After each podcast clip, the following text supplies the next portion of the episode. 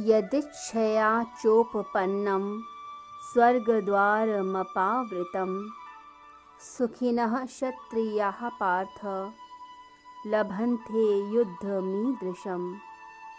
और हे पार्थ, अपने आप प्राप्त हुए और स्वर्ग के लिए खुले हुए द्वार रूप इस प्रकार के युद्ध को भाग्यवान क्षत्रिय लोग ही पाते हैं। भगवान श्री कृष्ण अर्जुन को समझाते हैं कि तू क्षत्रिय है। तू अपने धर्म को याद कर, अपने कर्तव्य को याद कर, तेरा कर्तव्य क्या है? तू अपने कर्म को कर। क्यों डरता है? क्यों युद्ध से भागने की बातें करता है? यदि क्षत्रिय हो तो नेतृत्व करना पड़ेगा समाज का। यही तुम्हारा कर्तव्य है। नेतृत्व करना क्षत्रिय का कर्तव्य है। कोई दुष्टता कर रहा है, उसका दलन करना ये क्षत्रिय का कर्तव्य है। आप क्षत्रिय हैं तो आपको कर्तव्य पालन करना चाहिए। यहाँ पर क्षत्रिय कोई जाति की बात नहीं है।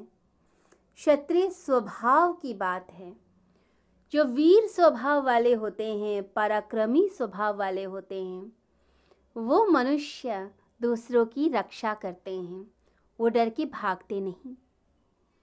जैसे आर्मी में जो लोग वीर होते हैं, वीर लोगों को जो भर्ती किया जाता है, यदि युद्ध आए तो उस समय वो अपने आप को भाग्यवान महसूस करते हैं कि देश की सेवा करने के लिए अवसर मिल रहा है। वो खुशी मनाते हैं कि देश के लिए वीर गति भी प्राप्त होगी तो कोई बात नहीं। मैं अपने देश के लिए बलिदान होने के लिए तैयार हूँ। हम यदि यहाँ आराम से बैठे हैं तो सिर्फ़ और सिर्फ़ हमारे फौजियों के कारण। क्योंकि देश की सीमा पर, चाहे माइनस डिग्री टेम्परेचर हो, बर्फ़ हो, या रेत की आंधी तूफ़ान हो, उनके बीच वो खड़े होकर देश के लोगों की रक्षा करते हैं। तो क्षत्रिय स्वभाव का जो होगा जो वीरता से युक्त होगा, वो हमेशा रक्षा करेगा। निर्बलों की रक्षा करेगा, उन्हें सबल बनाएगा, उनके अंदर वह पराक्रम को लेकर आएगा। तो भगवान श्री कृष्ण याद दिलाते हैं अर्जुन को, याद कर तू अपने कर्तव्यों को, याद कर तू स्वयं को, कि तेरा स्वधर्म क्या है, कर्तव्य क्या है, स्वभाव क्या है।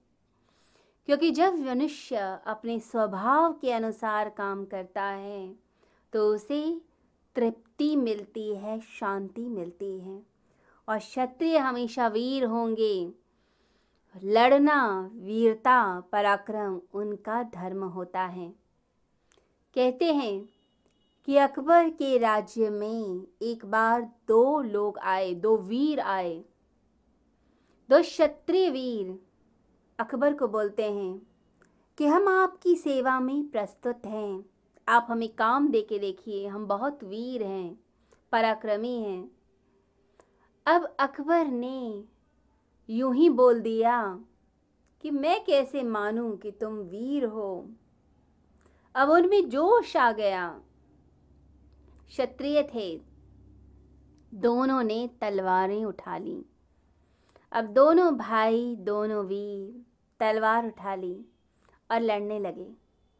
क्योंकि वीरता का प्रमाण कैसे दिया जाए, कोई सर्टिफिकेट तो होता नहीं। तो प्रमाण लड़कर ही दिया जा सकता है कि कितने पराक्रमी हैं। तो लड़ने लगे। अकबर हैरान, ये क्या हुआ? दोनों को लड़ते ही देख रहा है और देखते देखते दोनों ने एक दूसरे को लहूलुहाल कर दिया और दोनों ने अपनी तलवारें एक दूसरे के सीने में डाल दी। अब अकबर घबरा गया। उसने अकबरनामे में लिखा कि मैं इतना कभी घबराया नहीं, हैरान हो गया देखकर दो वीरों को। मानसिंह को बुलाया कि मामला क्या है? तो मानसिंह ने कहा कि आपने चुनौती दे दी क्षत्रिय को, जो वीर है, कि वीरता का प्रमाण दो। तो वीरता का प्रमाण तो लड़कर ही दिया जाता है। एक क्षत्रिय, उसके लिए वीर गति को प्राप्त होना, ये बहुत भाग्य की बात है। वो वीरता का परिचय देते हुए मरे हैं। इससे चेहरे पर इतनी कांति, इतनी शांति और इतना ग्लो दिखता है। इसलिए कभी भी किसी क्षत्रिय से या वीर पुरुष से उसकी वीरता का प्रमाण मत मांगिएगा। तो भगवान, वही वीरता जो अर्जुन में है, उसे जगाते हैं कि जाग। क्यों डरता है? क्यों घबराता है? उसे जगाने का प्रयास कर रहे हैं।